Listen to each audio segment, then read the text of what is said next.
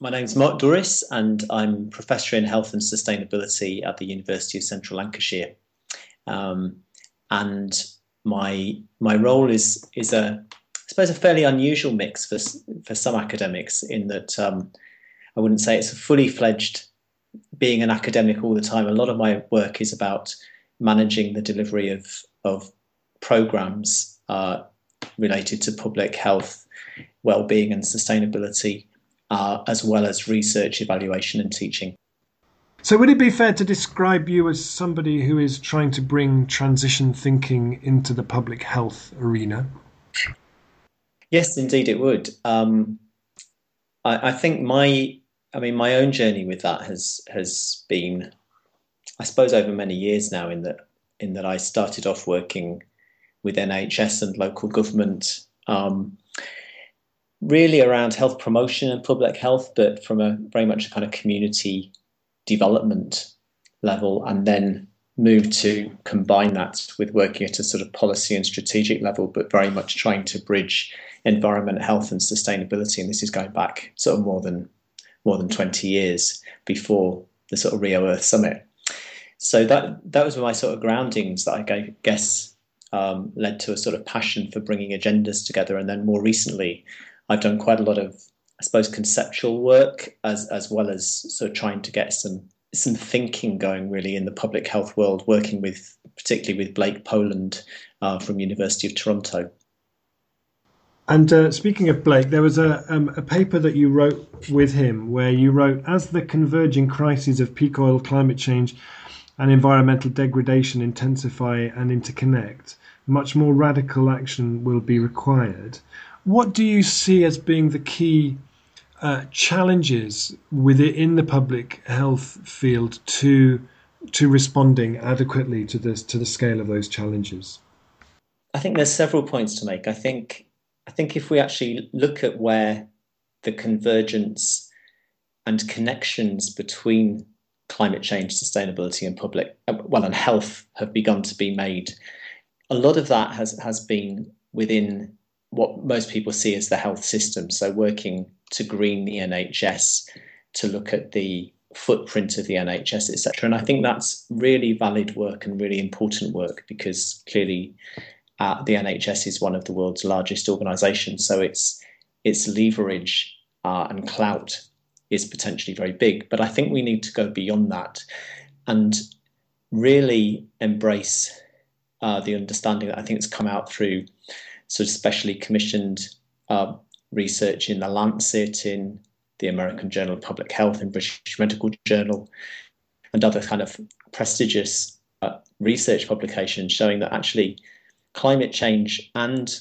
I think it's being recognised resource depletion and environmental degradation more, more generally are actually themselves public health threats.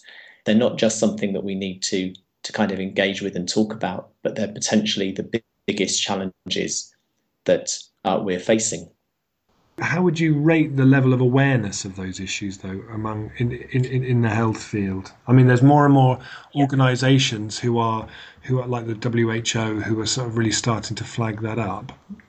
But where where, where does it feel like it's got to? I, I think I think it's I think you're right. I think I think we're seeing more and more of of that awareness coming out in publications.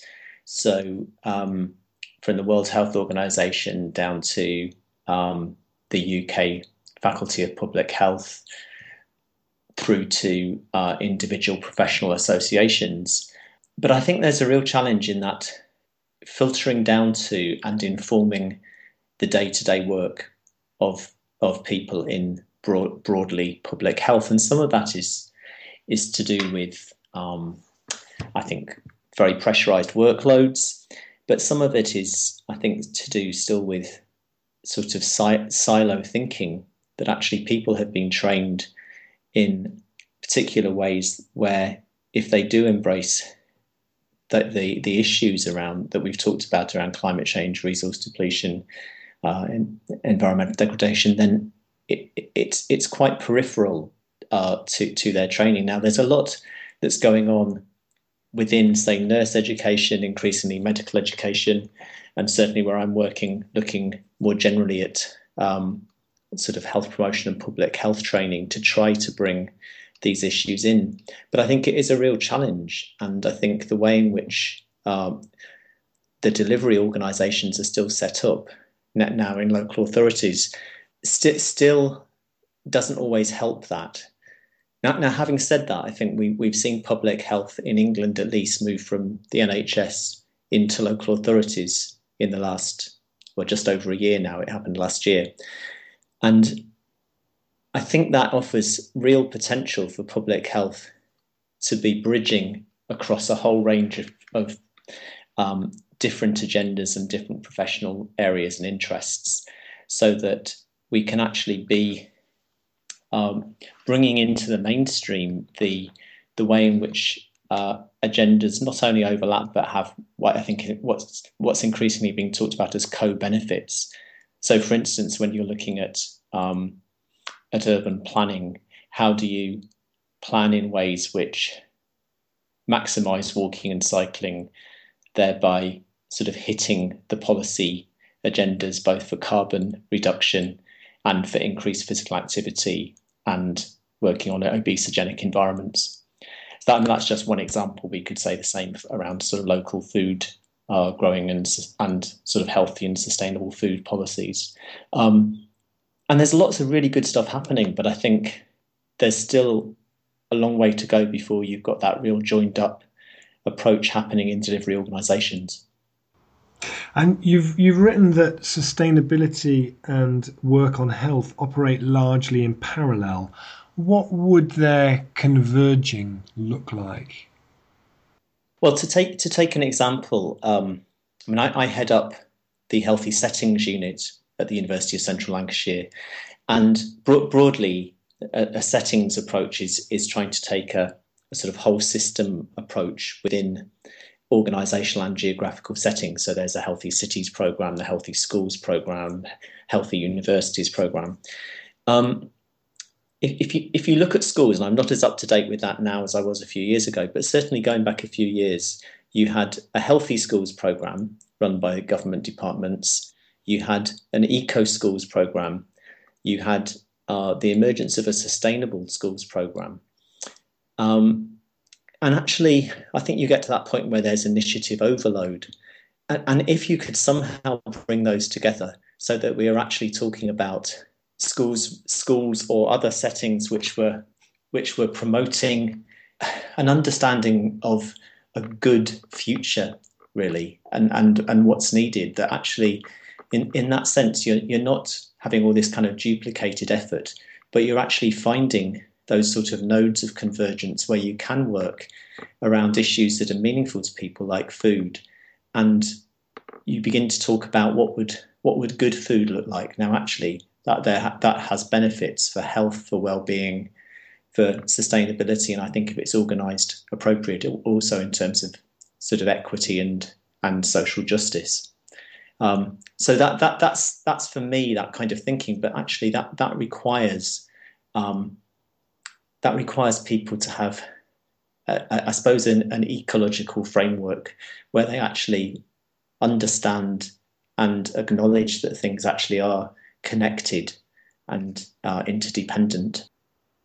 When I talked to uh, Angela Raffle the other day, we talked about um, you know when you look at when you look at the uh, when you look at things through a public health lens, you know you could imagine you could imagine a scenario where um, where you could be looking at hospitals as being uh, uh, community-owned energy companies that was raising finance to insulate people's houses, uh, dealing with fuel poverty, inviting community investment, uh, divert, um, distributing services that are currently all outsourced to Serco and people uh, into community co-ops like they've done with the Evergreen co-ops uh, in the United States, looking at the land around the hospital currently uh, sort of lawns out outsourced to landscaping companies as a commercial market garden space and creating work and healthy food you know like all of that stuff could be integrated in a, in, in hospital settings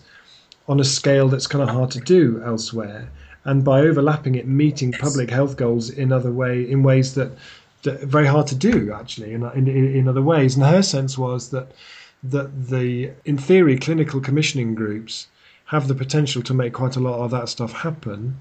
You could imagine all of this hanging together in a way that met all the goals of public health better than it's currently being done and met all the other social justice, affordable housing, fuel poverty, blah, blah, blah, blah, blah, in that sort of integrated way. And, and that the, in, on paper at least, the, uh, the, the clinical commissioning groups have the potential to make that happen. Um, uh, Angela's sense was that actually that that's probably not going to happen. Is there is there a sense that it could, and if so, how?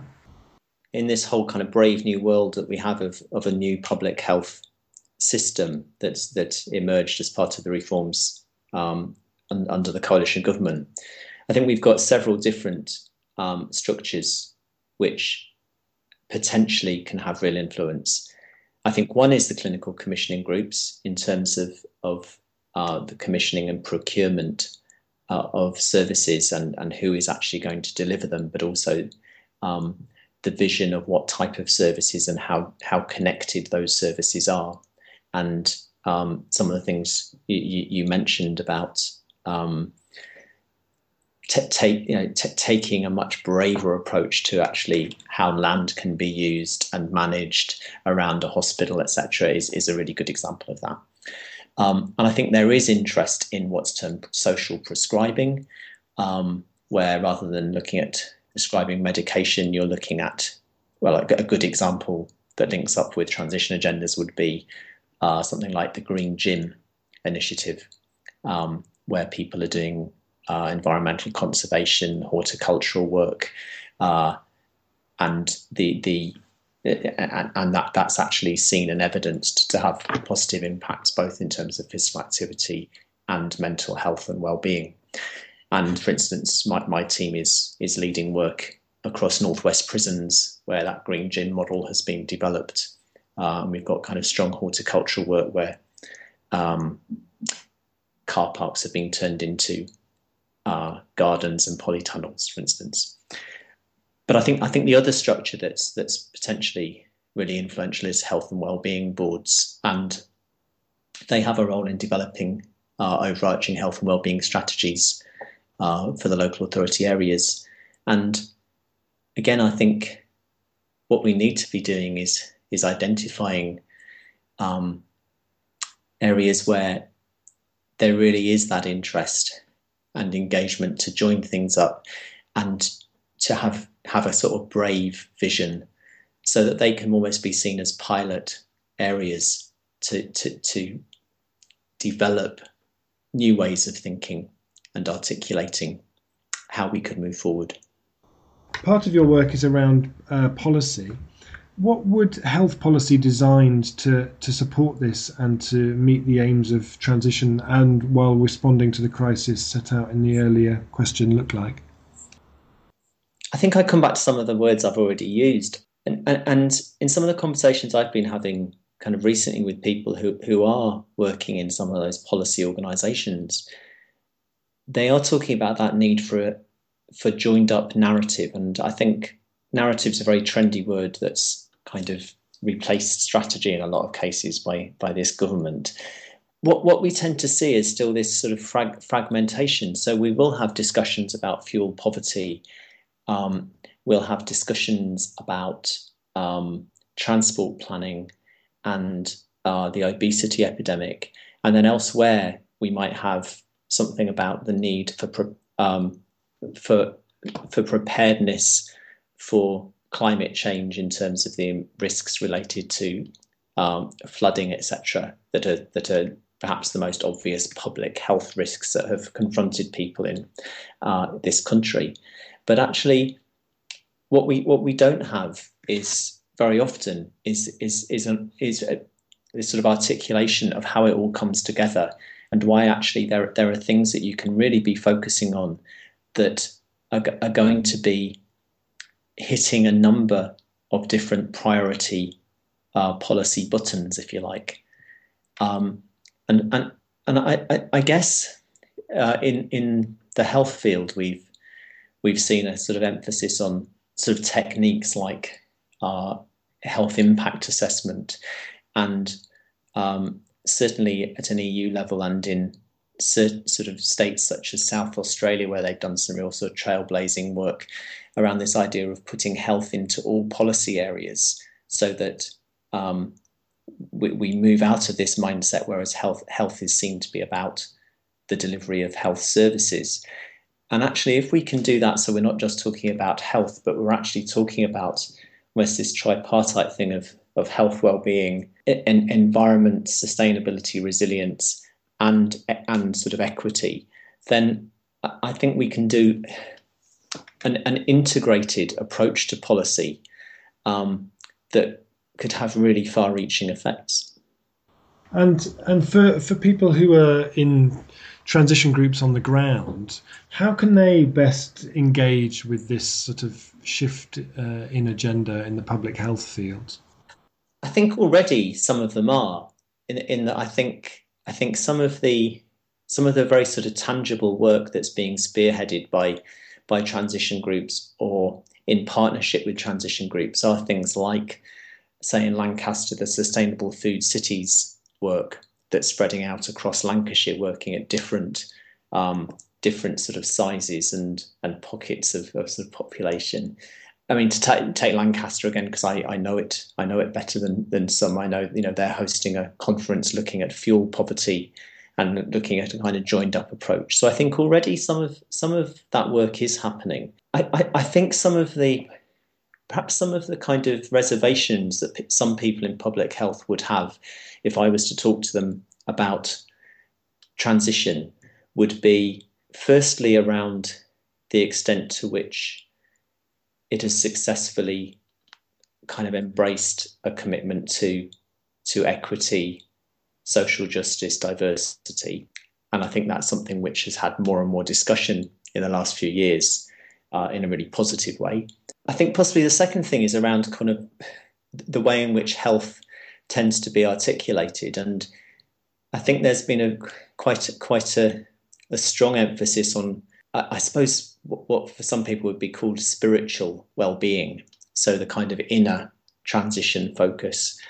And whilst I think that's, I think, I think it's important to uh, to engage with that. I think that the perception of that outside can sometimes be quite kind of off putting and can seem to be focusing so much almost on the sort of micro inner that it, it fails to be dealing with the sort of population and real determinants level stuff that that impacts on on the health and well-being of people at large that makes sense and i think i mean just just following up on that i think it's it's quite interesting because if you look at an organization like um, public health england which was set up as part of the health reforms last year it, it's got quite a strong program within its health and well-being directorate on um, healthy people, healthy places. And I guess you know part of my vision would be that that actually we're we're adding in a third P there. So it's healthy people, healthy places, healthy planet.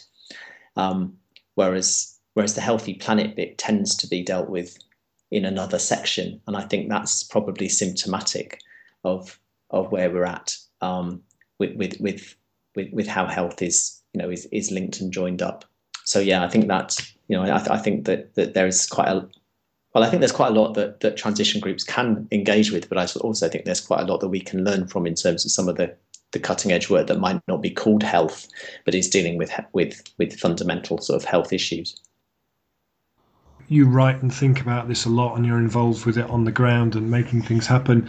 If uh, if everything were to fall into place beautifully over the next ten years or so, what would what would uh, what would public health look like in ten years for you? Well, that's a big question. Um, I think I think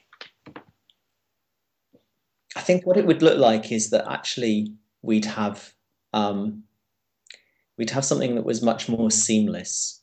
That we'd have um, health being seen as a core a core kind of value and function um, within uh, the kind of, if you like, delivery organizations. We'd have um,